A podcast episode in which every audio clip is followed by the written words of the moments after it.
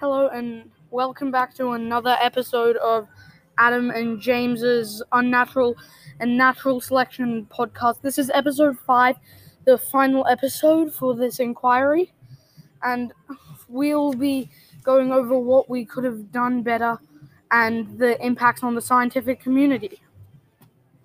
What do you think you could have done better to improve your inquiry?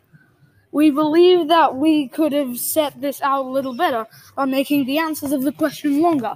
We could also make the experience of this inquiry better by putting much more effort into our inquiries while we were meeting up.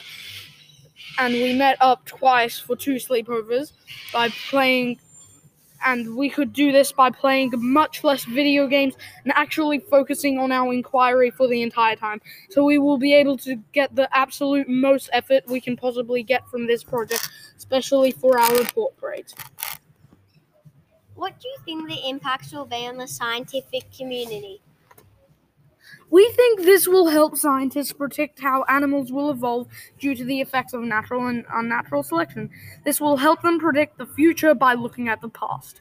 This will also inform people about the effects of natural and unnatural selection and how they work, how they possibly how they are possible and what will happen to animals in the future if there are no humans to introduce some animals to extinction.